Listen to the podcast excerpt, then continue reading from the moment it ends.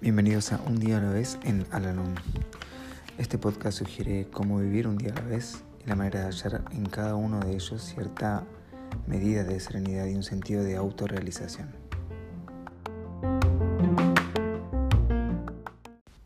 Hola, ¿cómo están? Les doy la bienvenida una vez más a nuestro podcast, este espacio en donde realizamos la lectura diaria del libro Un día a la vez en Alanón. Hoy vamos a realizar la lectura que corresponde al día 17 de abril.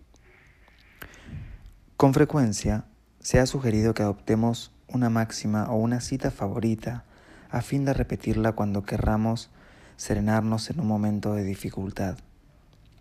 Muchos empleamos la oración de la serenidad para conseguirlo.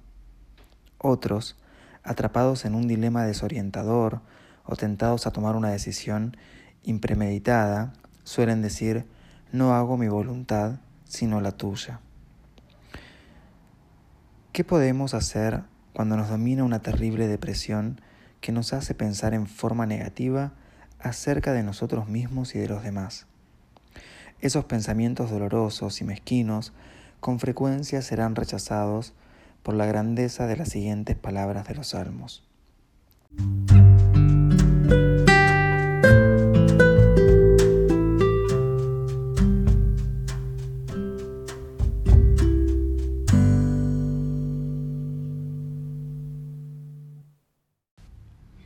¿Qué es el hombre para que tengas de él memoria y el Hijo del hombre para que lo visites? Señor, ayúdame a comprender que mis semejantes y yo somos la corona de la creación de Dios, porque el que nos hizo a todos nunca se propuso que sus hijos no fueran importantes.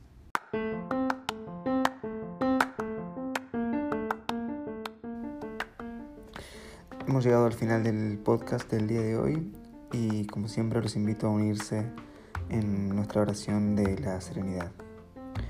Dios, concédeme la serenidad para aceptar las cosas que no puedo cambiar, valor para cambiar aquellas que puedo y sabiduría para reconocer la diferencia. Suerte.